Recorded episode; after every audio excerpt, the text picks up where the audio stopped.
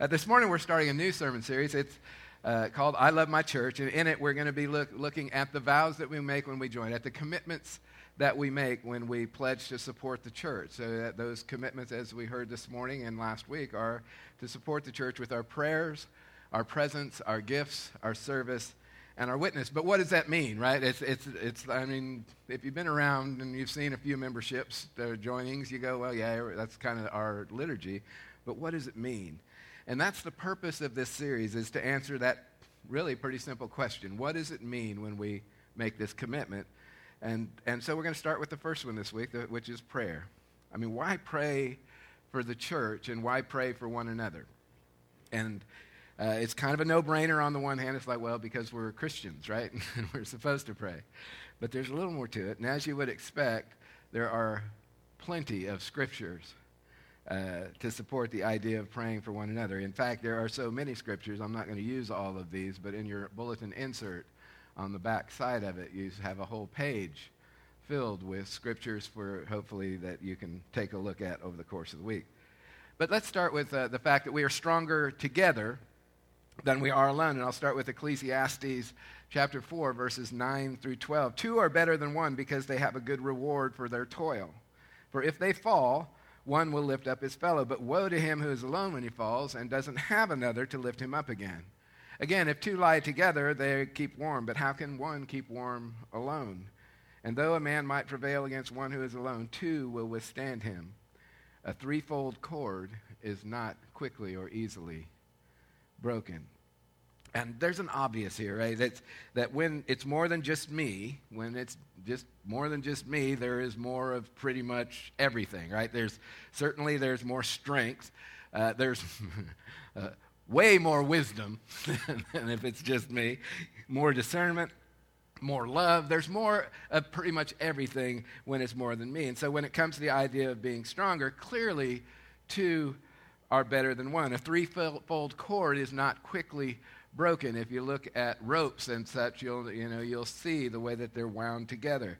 When we come together, when we do this, coming together in unity, when we come together in humility, when we come together as well in boldness, because that's a threefold cord that comes together in a powerful way when we're talking about prayer. When we come together and we unite in prayer, amazing things can happen. When we come together humbly before our God, and yet He says to come boldly before the throne. So we come humbly and boldly to the throne, united together, and we seek God in prayer. Amazing things can and do happen. I thought um, what I might do is kind of just throw that out and, and, and do a testimony time.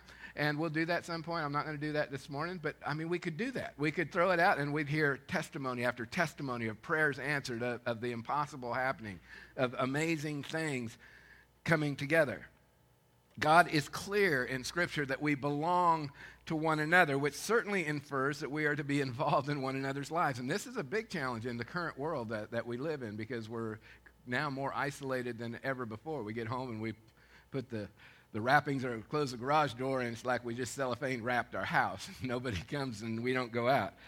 But Romans 12 speaks, and you know I like 1 and 2, but I'm going to move to 3 through 5. For by the grace that's been given to me, I say to every one of you, do not think of yourself more highly than you ought to, but rather think of yourself with sober judgment in accordance with the faith that God has distributed to each of you. For just as each one of us has one body with many members, and these members do not all have the same function, so in Christ we, though many, form one body, and each member belongs to all the others.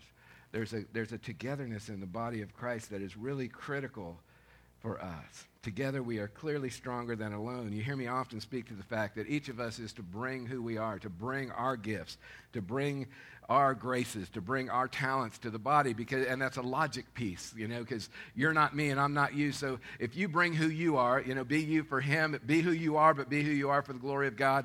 If you bring you and I bring me, then we're naturally going to meet and reach more people because there are people that will connect with me that may, may not connect with you. There are certainly people who will connect with you that may not connect with me.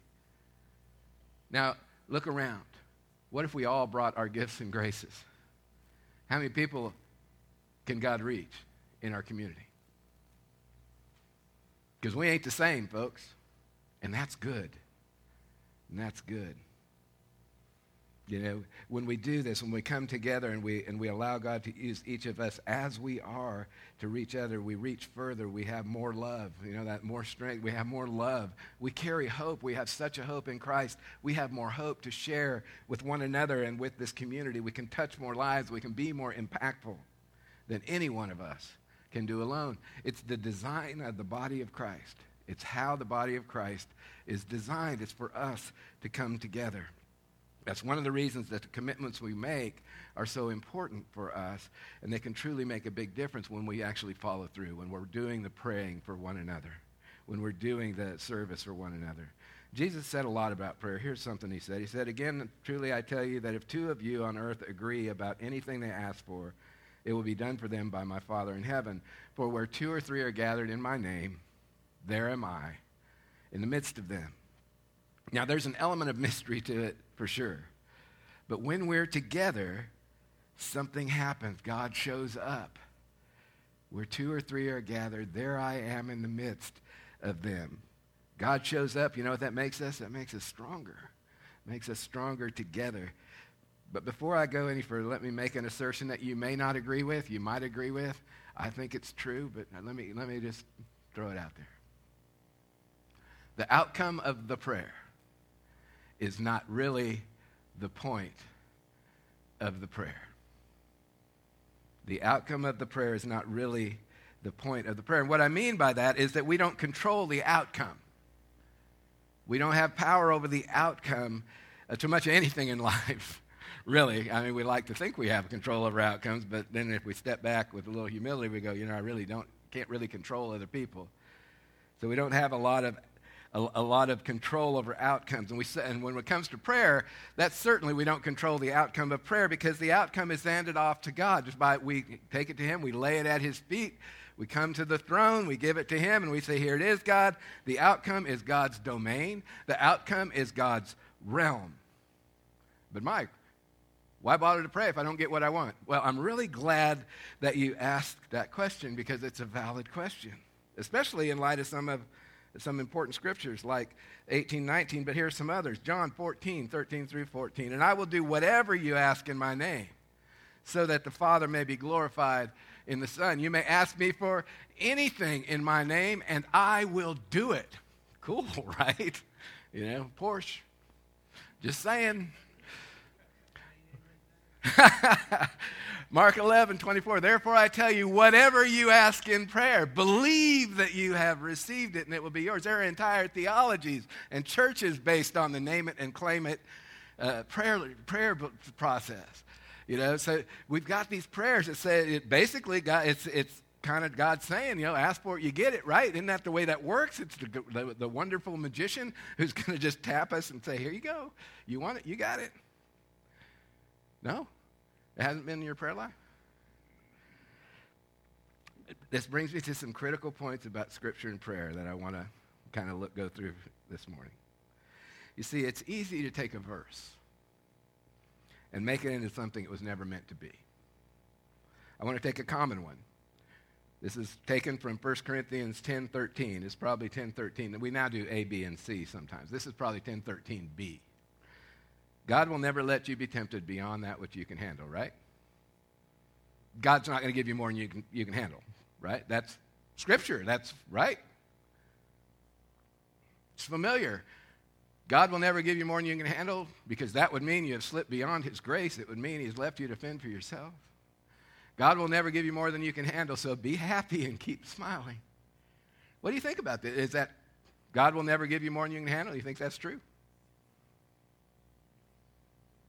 It's Scripture. It's got to be true, right? Well, of course, I, I'm going to go somewhere else, right? I don't think that's what God's saying. But man, we can do some really interesting stuff when we take this much of this, right? So let me look at the passage of Scripture. I'm going to give you 1 Corinthians. I'm not going to leave the whole, even the whole thing, but I'm going to give you 12 through 15. If you think you're standing strong, be careful not to fail, fall. The temptations in your life are no different than what others experience. And God is faithful. He will not allow you allow the temptation to be more than you can stand, but when you are tempted, he will show you a way out so that you can endure. So, my dear friends, flee from the worship of idols. What? That's kind of weird. You're reasonable people. Decide for yourselves if what I'm saying is true. So, first off, just the verse 13 itself, when that, that's pulled out that center section, it, it, it presents something that I don't think God is saying. You know, because what I think God is saying is, because he says when, is that you're going to be tempted. You're going to be tempted beyond what you can handle, but I'm not going to leave you alone in it. I'm going to give you a way through it. I'm going to give you a way out, right? The temptation in your life is no different from what others experience. God is faithful. He won't let the temptation be more than you can stand. For when, when, when you are tempted, He will show you a way out so that you can endure. He's gonna, you're going to be tempted. And it's going to sometimes, you know, don't tell me I'm tempted. I, I won't be tempted. I won't be challenged beyond what I'm. I've worked with parents who have lost babies. Don't tell me that God, life doesn't give you more than you can handle. Because that's just not true. But our God will walk through it, the fire with you. He will not let you just linger and languish. We belong to one another. We need one another because trial and temptation will come. But He will walk with us through it. Now, this passage overall, because I think it's important to do this, the passage before what I read refers to idolatry of the Israelites, which you catch kind of in that verse 14 where it, where it mentions don't worship idols. The trouble they had, this is the Israelites and the trouble they had in the wilderness with idols and idol worship, and, and it prevented them from entering into the promised land. So Paul is referring to that because apparently in the church at Corinth there was a question about whether they could eat food that had been sacrificed to idols. And that's the context of this passage of Scripture. That we have taken one part of one verse and made into something completely not intended. Paul addressed this in this chapter. And please remember that Paul didn't write 10, 13. We did that. Paul wrote letters. He didn't notate, okay, break it right here. He wrote a letter. And then we put in verses for our own benefit to be able to help us with our study. So this wasn't sectioned up by Paul, it was sectioned up by us. So when we're reading Scripture, this is, this is critical to Scripture. When you're reading Scripture and you see something and you go, well, what is that? Does that make sense? We might need to helicopter up to look a bit broader, right? So, what does that mean when it comes to prayer, right? When looking at topics in Scripture, when we're looking at these kinds of, of questions, it's imperative that we look beyond just that single verse. It's imperative that we, I gave you, I don't know how many passages of Scripture, they're all on prayer, and there are hundreds more. But, but that's, the purpose of that is to begin to get you to look a little bit deeper at what we're, what we're studying. Because sometimes we, you know, if, if we get too close to something, we really can't see it and we've got to get a little bit broader view. And when it comes to Scripture, if, if, if look, we need to get deep into certain verses and study deep, but understand broadly. You've got to see the whole picture. The Bible is meant to be read as an entire text. We need all the Bible. And so that's what we need to do when it comes to prayer. And then we can decide so the, so the Bible clearly says that whatever we ask for, we get. It clearly says, wherever two or more are gathered, there I am in the midst of them. And it clearly says, says these things to us. So what does that mean? Because it's also very clear in our lives that we don't always get what we pray for. And, and, and so, so, what's going on? What's the catch, right? Is God a liar? Is God not telling us the truth? Is, the scripture, is, is Scripture lying to us in this context? Now, you know I'm going to give you an emphatic no. no, that's not what's going on here. When faced with questions like this and answers or lack thereof that seem to contradict, we do this. We go deeper. We dive in. We go, that doesn't make sense to me, so let me study some more. Let me try to learn. Let me go hang out with some folks who have some experience. Let me go to Tuesday night at the Davis. Let me go to Sunday morning Bible study so I can ask this question. And, and, and I guarantee that whatever the topic of study is, show up and say, hey, I've got a question. And those groups will divert, and go, You got a question? We'll deal with the question. You know, that will happen because that's important that we do that. So, in this case, to understand what God is talking about, what Jesus is saying, is we need to dive deeper. So, let's dive deeper. If you abide in me and my words abide in you, you shall ask what you will and it shall be done. It's important, this uh, idea of abiding. Because when we abide in God, when we, when we are a part of, of what God is after, then it transforms our prayer lives. When you abide in me, you, what are you going to ask for? You're going to start asking for the things that God wants, which transforms our prayer life. It's not all about me. You ask and you do not receive. James is blunt. You ask and you do not receive because you ask amiss. My, mine up here says you ask wrongly to spend it on your passions. You ask and you don't receive because you're asking for your own stuff. You are asking for what you want, not concerned with what God has. But if I abide in God, I'm going to ask for what God wants. And it changes the whole dynamic. But there's more. Psalm 66 18. If I had cherished iniquity in my heart, the Lord would not have listened. If I cherished iniquity in my heart, the Lord would not have listened. Or Proverbs 15 29, the Lord is far from the wicked, but here's the prayer of the righteous. Sometimes, if our heart is not in line with where we need to be with our faith and with God, it can interfere with our prayer life. Prayers of a righteous person availeth much, but if we're off track, it availeth little. That's Mike's version. 1 John 5 14 through 15. And it, we are confident that He hears us whenever we ask for anything that pleases Him. And since we know He hears us when we make our requests, we also know that He will give us what we ask for. It's coming back around, right? It's coming back around to when I ask for the things that please Him, the things that are within His will. That it starts to, to change the whole dynamic of our prayer life when I'm not as concerned about what I'm praying for for me, and I'm more concerned about I'm praying for the things that God wants. We talked about this in Circle Maker, you know, praying into the promises of God. Pray those promises because those are powerful. This 1 John 5 is a faith statement about prayer. It's a faith statement. We're confident that He hears us. We're confident. He's not ignoring you. He might not get you the answer that you want, but He's not ignoring you.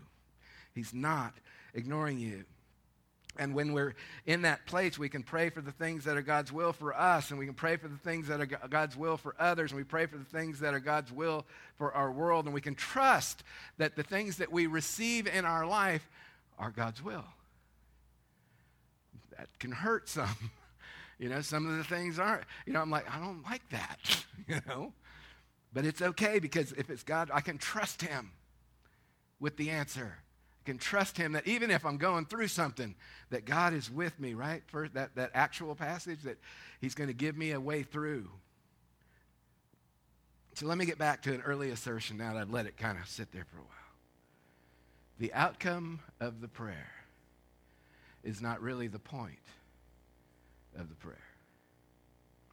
See, we receive a lot when we go to God in prayer. We're taking an action. Prayer is an action you do prayer. Prayer is an action, but it's based in humility. The mere act of praying to God is a humble act, which pushes back against pride. And man, that's something we need to be pushing back because we're saying, I need help. We are admitting simply by going to God that we need help. We're asking for that help.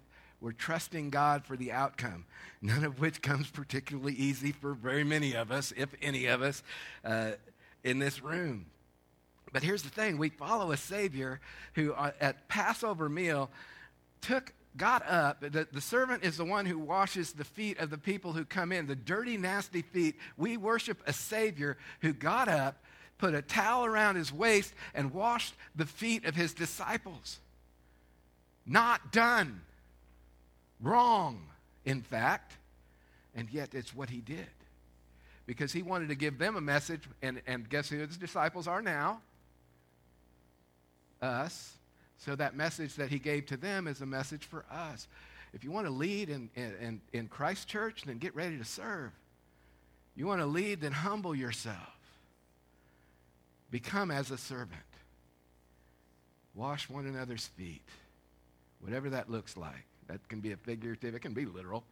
You know, that's a very moving service. But what does it look like to serve one another?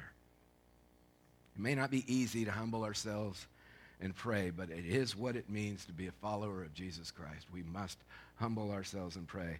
And when we vow, when we commit to humble ourselves and pray for the church, we're embracing an attitude of servanthood, an attitude of humility that we need in all areas of our lives.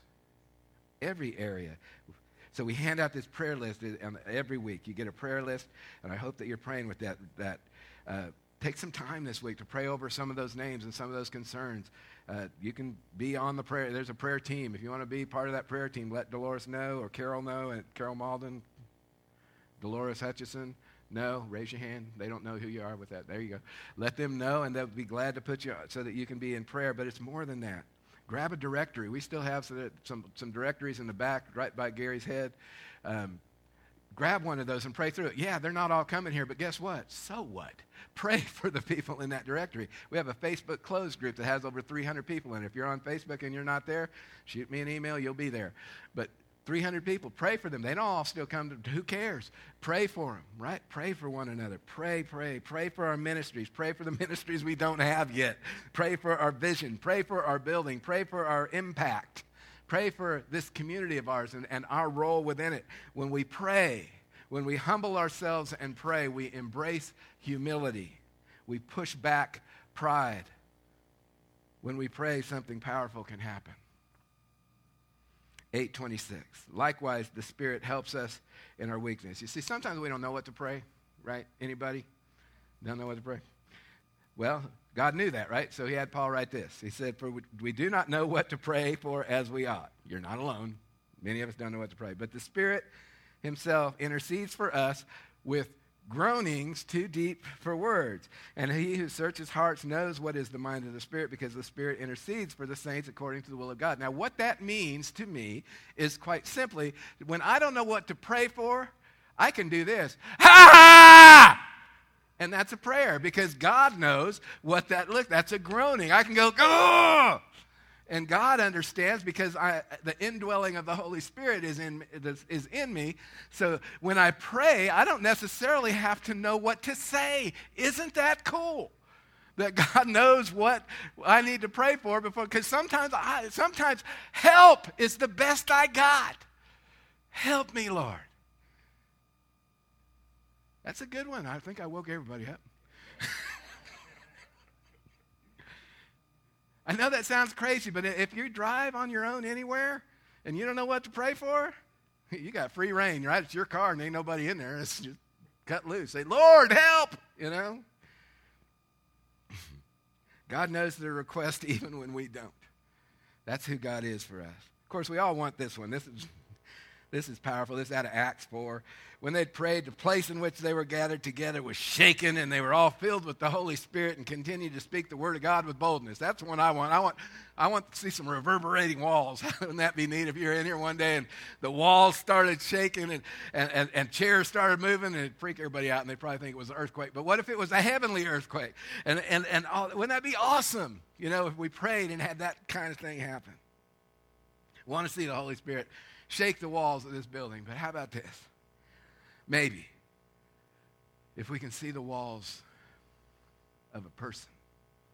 Did you not know that you are the temple of God? You are God's building.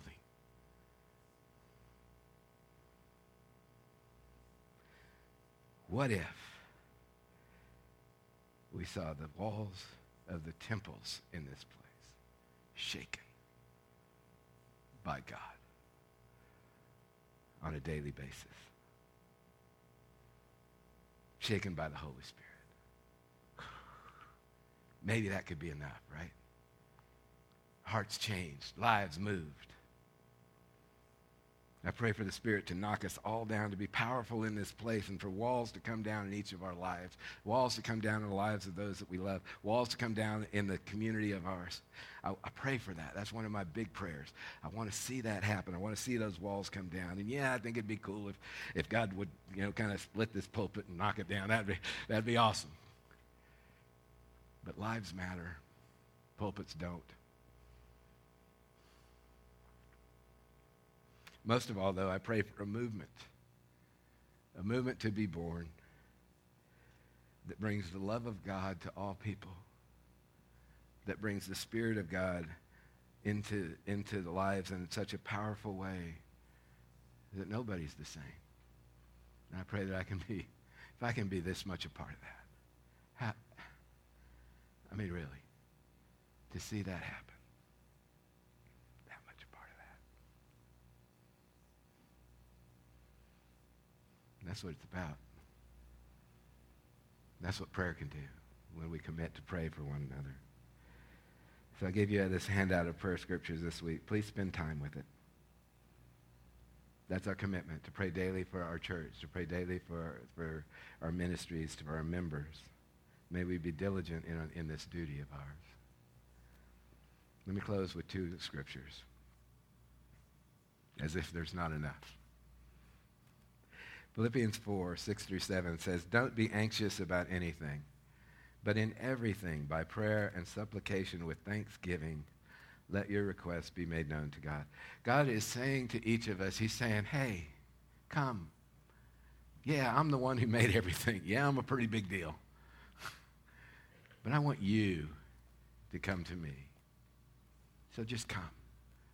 You know, don't worry about it. Don't be anxious about it. Just come. Let me know what's in your heart and your mind. It's not that he doesn't know, it's just helpful for us to bring it. But here's the thing when we do that, the peace of God, which surpasses all understanding, will guard your hearts and your minds in Christ Jesus. You ever had peace that didn't make any sense? That's kind of how I kind of self interpret that. The peace that doesn't make any sense to anybody else. You're going through something, and it's like you have this weird peace about what you're going through, even though you really should be all tore up. That's the peace that passes understanding, the peace that doesn't make any sense. But when we go to God, then we can receive this peace. And the other one is 1 Thessalonians 5.11. Therefore, encourage one another and build one another up, just as you are doing.